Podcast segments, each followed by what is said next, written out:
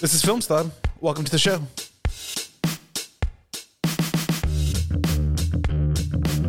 Hey, everybody, how's it going? Welcome back. Today's going to be a little different. It's just me today. Patrick is not here. We had our bachelor party last weekend. Everyone's quarantining out of precaution. And so it's just me. We're going to hang out, see how long I can talk, see how long you can stand me. The funny thing about this is the original concept for the show was just going to be me. I don't really like other people getting in the way of my ideas or my things, but um, I need it. I need people to bounce off my ideas. I'm not very entertaining by myself, but we're going to see how this works.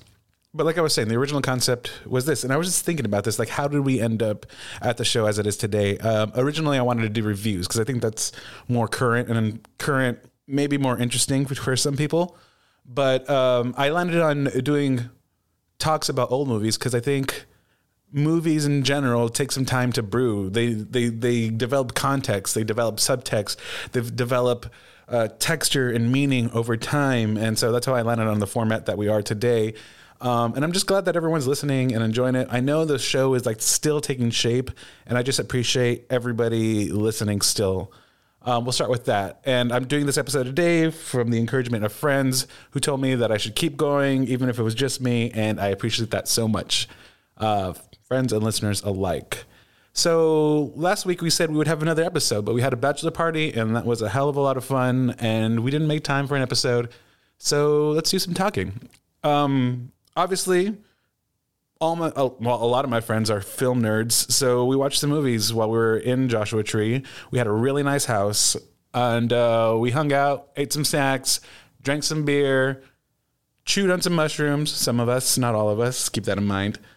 And um, we did some cool shit. We watched some cool movies. One of them was The Wedding Singer. I don't know how you feel about The Wedding Singer. I love The Wedding Singer personally. It's been in my life for a very long time. I love what Adam Sandler is doing in The Wedding Singer. He has this like earnestness, this uh, psychosis.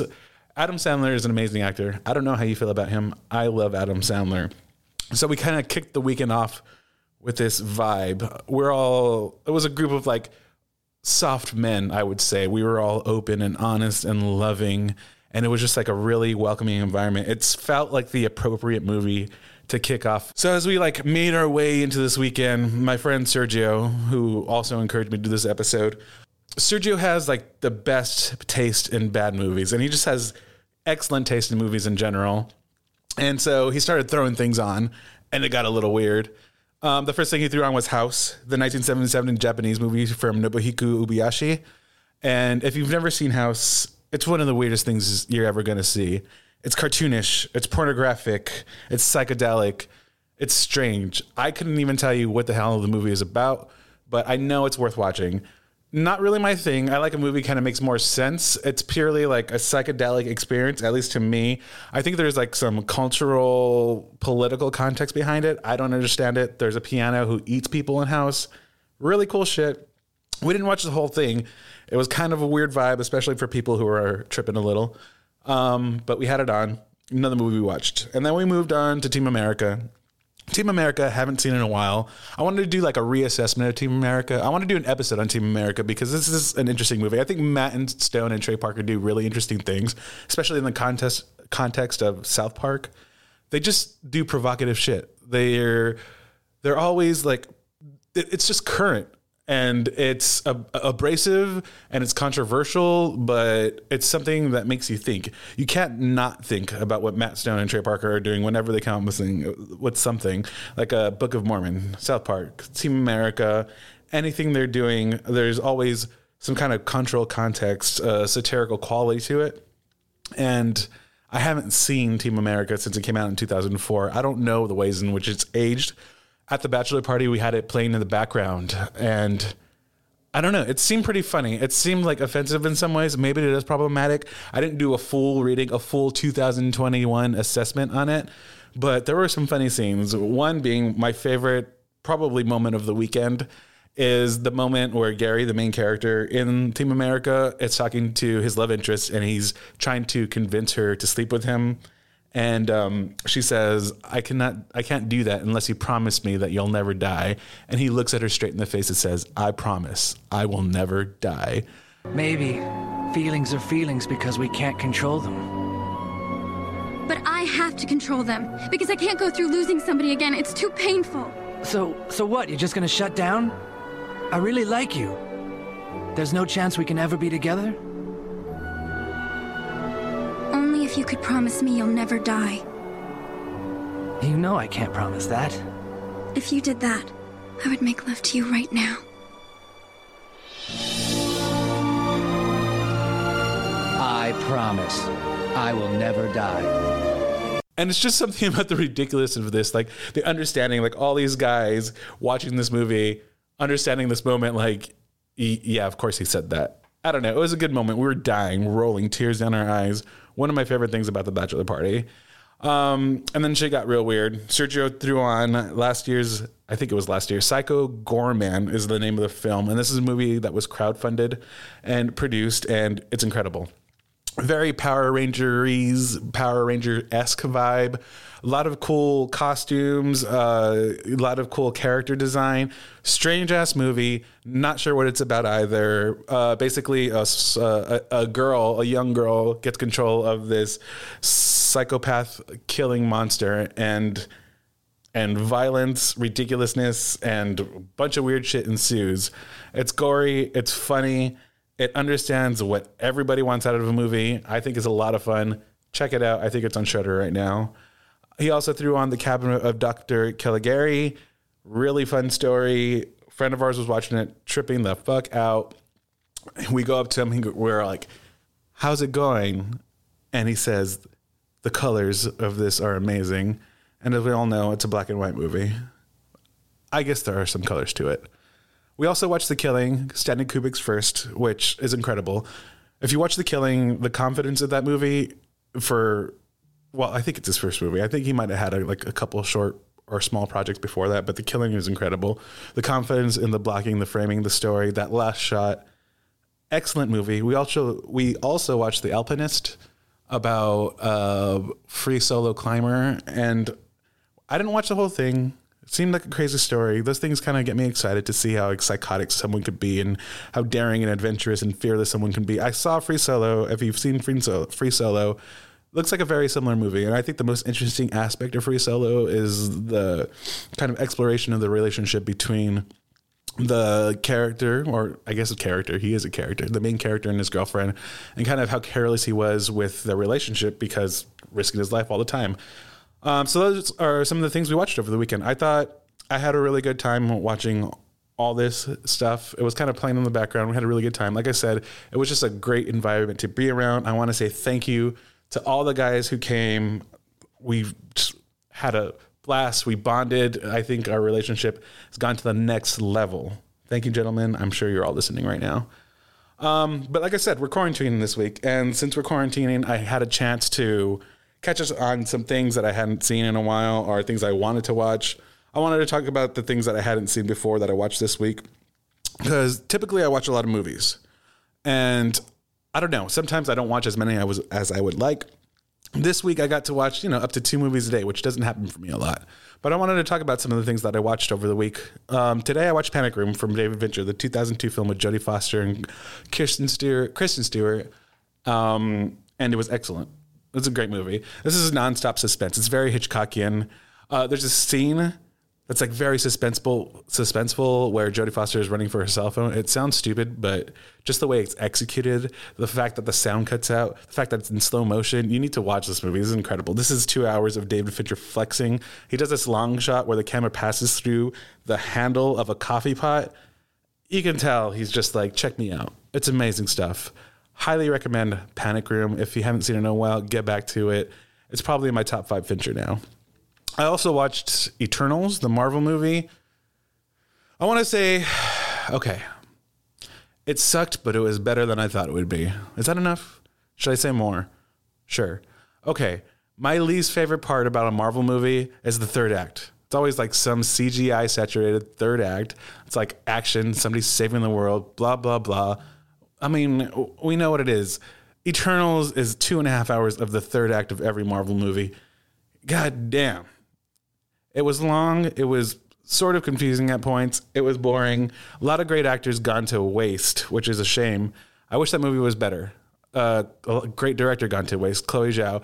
Although there was like really great things, the way it was shot, the camera really gets in these characters' faces, like unlike any other Marvel movie. Ultimately, like it was disappointing. I'm kind of nervous about this next phase of Marvel movies. I haven't seen the new Spider-Man. I hear it's great. Hopefully, this redeems it. I think we all have Marvel fatigue. Can we please move on? Another thing I watched was The Lost Daughter, Maggie Gyllenhaal's directorial debut.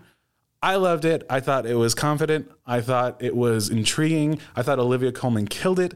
I was worried that I would get Olivia Colman fatigue because she's kind of a quirky character. Not in this movie though. She's doing like really special stuff. The camera just kind of sits with the characters and lets them work out work out their emotions, and we get a lot of story from those emotions that they're working out just sitting there. It's really interesting. Dakota Johnson is fantastic in this. I, she was unrecognizable to me, and Olivia Colman is well, I think she just upped her game. She's someone to look out for, and I think we all knew that. Another one that I returned to was Night on Earth, the 1991 Jim Jarmusch movie. It's like an anthology about cab drivers and their passengers. I like Jim Jarmusch. I returned to this movie because I had just watched Dead Man for the first time, which I think is absolutely amazing. Johnny Depp, I have so much to say about Johnny Depp. I'm going to save it for an episode when we do a movie with Johnny Depp in it. I have a lot of thoughts on Johnny Depp. I'm going to save those though. Anyway, back to Night on Earth. I used to love this movie. I like the Winona Ryder portion of this movie with Gena Rowlands. I think there's really strong acting happening there. I like the storyline. I like the fact that Winona Ryder basically turns down the career as a movie star. Um, I like her confidence in her, her, life situation. It's a really good portion of the film. I think that's the strongest thing in the film. Uh, the second portion, the second sequence with Giancarlo Esposito, which is Gus from Breaking Bad. I mean, he's great. He's playing pretty much the same character he does in Do the Right Thing, which is not not a negative thing. Those are two great sequences. This movie takes a hard hit with Roberto Benigni. The guy is a pain in the ass. He's a he's a he's a beast. I can't stand him. I'm sorry. Um, I don't know if you remember Roberto Benigni, but he is tireless and tiring. In this movie, he's going off on this monologue while a man has a heart attack in the back seat. That's exactly how I felt. Although it was effective, it was insufferable. But there's a few other good things about it. Give it three stars. might want to visit this movie. I love Jim Jim Jarmusch. All his movies are worth visiting. This one, you know, bottom five probably. I also watched Perfect Blue for the first time. If you haven't seen Perfect Blue, it's an anime from 1997 from the same man who did Paprika. His name is Satoshi Kon. He did the movie Paprika. And Perfect Blue is something that everybody talks about. Well, not everybody. Cinephiles talk about Perfect Blue. I feel like people have been talking about it a lot as of late. I'm not sure why it's coming up again, but I saw all the influences that people have pulled from this. I saw the things that David Lynch has pulled from this. This movie is a lot like Mulholland Drive. I saw what Darren Aronofsky has pulled from this. There's a shot for shot. Uh, I guess he stole shot for shot the sequence where, uh, if you've seen Requiem for a Dream from Aronofsky, where Jennifer Connelly is underwater and she like, screams underwater. There's bubbles coming out of her mouth. Shot for shot, that's from Perfect Blue. I don't know. It's pretty incredible to see all the things that happens in this movie. It's kind of confusing, very scary, bizarre, unsettling. I got copycat vibes, the '90s movie with Sigourney Weaver, um, Mulholland Drive vibes. This is a very good movie. I would recommend this to anyone. Um, Perfect Blue, check it out. I also got a chance to watch Magnificent Ambersons, which has been on my mind since we did the Royal Tenenbaums episode. Magnificent Ambersons is a movie from 1942 directed by Orson Welles, a man whose movies I have not seen enough of. I've seen Citizen Kane, I know all about Touch of Evil. I haven't seen enough of his movies. Obviously, he's a legend. People like talking about Orson Welles. This movie, I saw what everyone was talking about. It feels contemporary. The humor is just, it's tight it's funny. Um, it's done doing the same thing that Royal Tenenbaums is doing. It's, it's playing with this upper class world where people act kind of uh, lowbrow. They don't carry themselves with dignity. It's a really interesting portrayal of this family, the Magnificent Ambersons. Um, and the main character, and can't remember his name, but very funny character. I would recommend this movie to anyone. It's black and white. Some people don't like that. Fuck off. Watch this movie. Another movie I watched is The Tender Bar, George Clooney's new movie. Disappointing. Sorry. Anyway, this movie is just pawning off these lines that are supposed to be wisdom. Performances are okay. It's just it's a middling movie. It's a middling movie. I'm sorry. Um, Ben Affleck's performance is pretty good. I don't know what to say about it. It was kind of boring. Yeah. Tye Sheridan puts in a very, I don't know, lazy performance. He was really good in the card counter because he was just like this strange, kind of naive character. In this one, he's just trying to play smarter than he, he he seems that he is. I don't think it was a good fit for him. The movie's about a writer who's not, well, who thinks he's not very good, and the movie's based off a memoir of this writer. And I mean, maybe he's not a very good writer. Sorry about it. It was okay. Don't watch it. I also wanted to talk about last year in movies because it was kind of important to me. I mean, one, it was a year of recovery. We got all these great movies that had been put on wait for a couple years, and I thought we got just a ton of good movies toward the end. Um, some things I wish I had liked more, but my top ten, I think, is solid. Like I, I loved all these movies, and I want to talk about them. I think it's important to celebrate when you have a good year in movies, and let's do it. So my number 10 of the year was Inside by Bo Burnham. And if you've seen this, you know what it's like. It's a comedy special, but it's also deeply inventive. It's strange. It's heartbreaking. It's relatable. He's exploring this world that we're living in now where we're all quarantined, we're separated, we're isolated, we're sad, we're lonely. He's going through all these emotions and he's going through them in real time. It just feels honest. It feels raw. It feels relatable. Bo Burnham he feels like a genius in this. I was never in his to, into his comedy before. It's it's a comedy that I don't quite get, or um, maybe it's just you know after my time. I don't know, but this one really struck a chord. I was watching this with Patrick, and we were just in awe of what this guy was doing. There's a sequence where he's waiting for his 30th birthday to come and he's staring at the clock waiting for midnight to happen and this whole musical sequence happens um, just talking about it doesn't do it justice. Watch this movie, really good shit. My number nine of last year, Summer of Soul, Questlove's documentary debut. This thing is electric. It's alive. The vibe is amazing. The music is amazing. There's a whole Nina Simone portion that everyone should see. This got me singing Everyday People by Sly and the Family Stone for a week. Sorry to my fiance. She hated, well, she didn't hate the movie. She hated me singing that song for a week. My number eight, Candyman, the Nia Costa remake of the 1990 something Candyman. Um, I haven't seen the original in a while.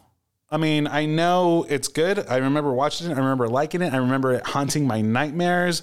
This remake is solid. People were saying that it's on the nose. I don't think it's on the nose. It's juggling a lot of things. Yes, I think it's juggling them with grace.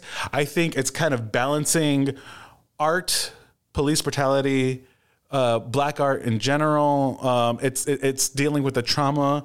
Uh, it's dealing with reliving trauma because of black art. It's dealing with all of these things. Um, I don't think it's leaning too heavy on any of these subjects. I think they're balanced really well.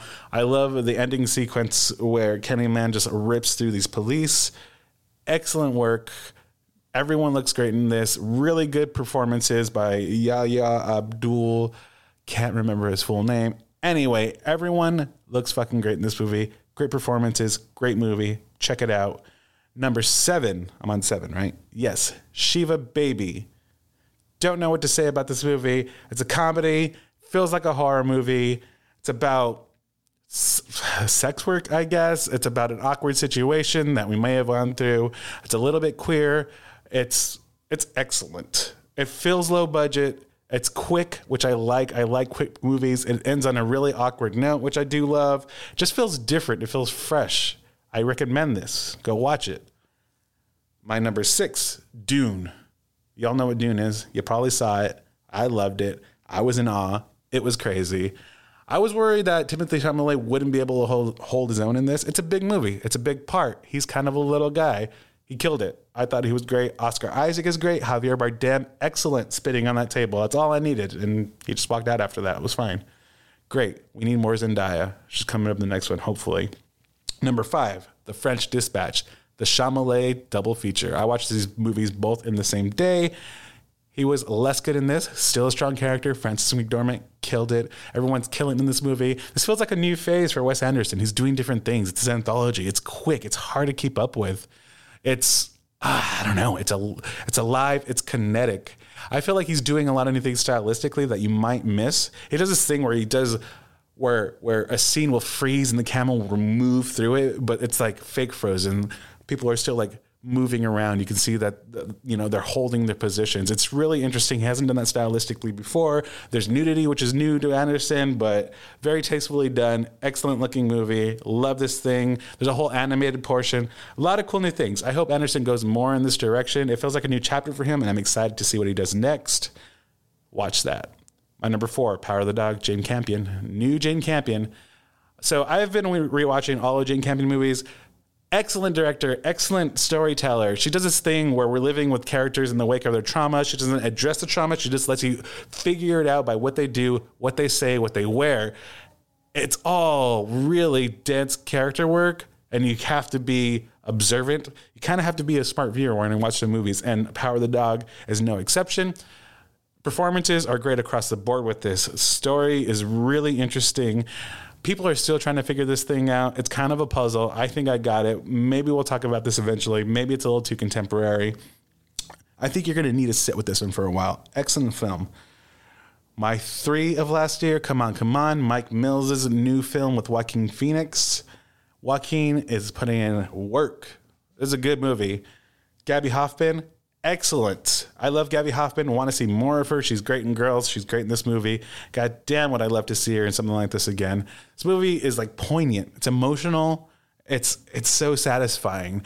I love the relationship that's developing between the kid and Joaquin Phoenix. I love the interviews that Joaquin Phoenix has with the kids in this movie. It feels truthful, feels real, it feels enlightening. I love what kids have to say. And I think this speaks especially to a man from a generation where kids were seen and not heard. So that really hit me in all those sweet spots. Really cool stuff happening here. It's in black and white, really great looking. I mean, I can't say enough about Mike Mills. He's he does he makes some of my favorite movies. 20th Century Woman, it's amazing. Beginners, amazing. Just you know, watch the thing. Watch the thing. Number two, Green Knight. David Lowery makes great movies. They're slow paced. They're kind of intoxicating. They're meditative. They're they're strange. I don't know if you've watched a ghost story, but if you haven't, watch it. It's not for everyone. His movies are not for everyone. There's a mo- there's a scene in Ghost Story where Rooney Mara eats an entire cake. You might have heard of it. Really strange. Green Knight has some really interesting editing, has some really interesting sound work. The sound design in the Green Knight is excellent. It looks great. It's like being on an acid trip. If you haven't had acid, just watch the Green Knight. It's close enough my number one movie of last year. I love, love, love this movie. Janicza Bravo's Zola. Janicza? Janicza? Janicza. Janicza Bravo's Zola. This movie is about sex workers. It's about these girls going out, trying to make some money, having a crazy night. Colman Domingo plays this pimp like character, and he's basically two people. It's like a Jekyll and Hyde situation. He's a fucking psychopath, and he's fucking, I don't know. It's weird. You gotta see it. Colman Domingo is one of the best actors working alive today. Taylour Paige is absolutely fucking incredible in this movie. She's doing a lot of subtle work on her face. I've never seen anything quite like it from especially a, a person who I haven't seen much of. Riley Riley Keough Keough. Strange last name, excellent performance. She's doing this like I don't know. Basically, she has blackface on in this movie. Really excellent work. They're they're just interrogating so many things about sex work, black culture, class is excellent. This movie is so it's so thoughtful, it's so vibrant and so alive. It has this whole sequence that's set to the song Hannah Montana by Migos, and it's just the most explosive, energetic thing I've seen on screen in so long. I cannot recommend this movie enough. Go watch it. I'm glad I got to talk about these 10 I think that's about all I can do. My voice is going out. I just want to do a quick something. Check in with all my people. I'm sorry we haven't been on Instagram lately. It's been tiring. My eyes are tired. My head is tired. We got a lot going on. I'm getting married in a month. Thank you for listening. Thank you for hanging out. Hopefully, this wasn't too much. We'll see you next week. I think we want to do almost famous. Don't hold me to that because shit is crazy. I'll see you then. Thanks. That was our Sunday edition of Film Stuff. Hopefully you enjoyed that. Hopefully it wasn't too much of me. I try to keep it shorter than usual. You can follow us on Instagram at Film Slobbery. That's F I L M S L O B B E R Y. Thank you to my friends who encouraged me to do this show no matter what. I appreciate the encouragement. I appreciate the listening. I feel so supported. I love you guys. You can listen to us on Apple Podcasts, Spotify Podcasts. You can like, subscribe, rate us, leave comments, all that stuff. We would love to hear from you. I love to know you're listening. Please do more of that. The music you're listening to now is written by Randy Flores, recorded by Randy Flores, and all that good stuff. Great music. We have a lot of good stuff coming up. I hope you're excited. Like I said, we might do Almost Famous next week. Sergio said he wants to talk about The Land Before Time. Hopefully that happens. Yeah, good stuff coming. We'll see you next time.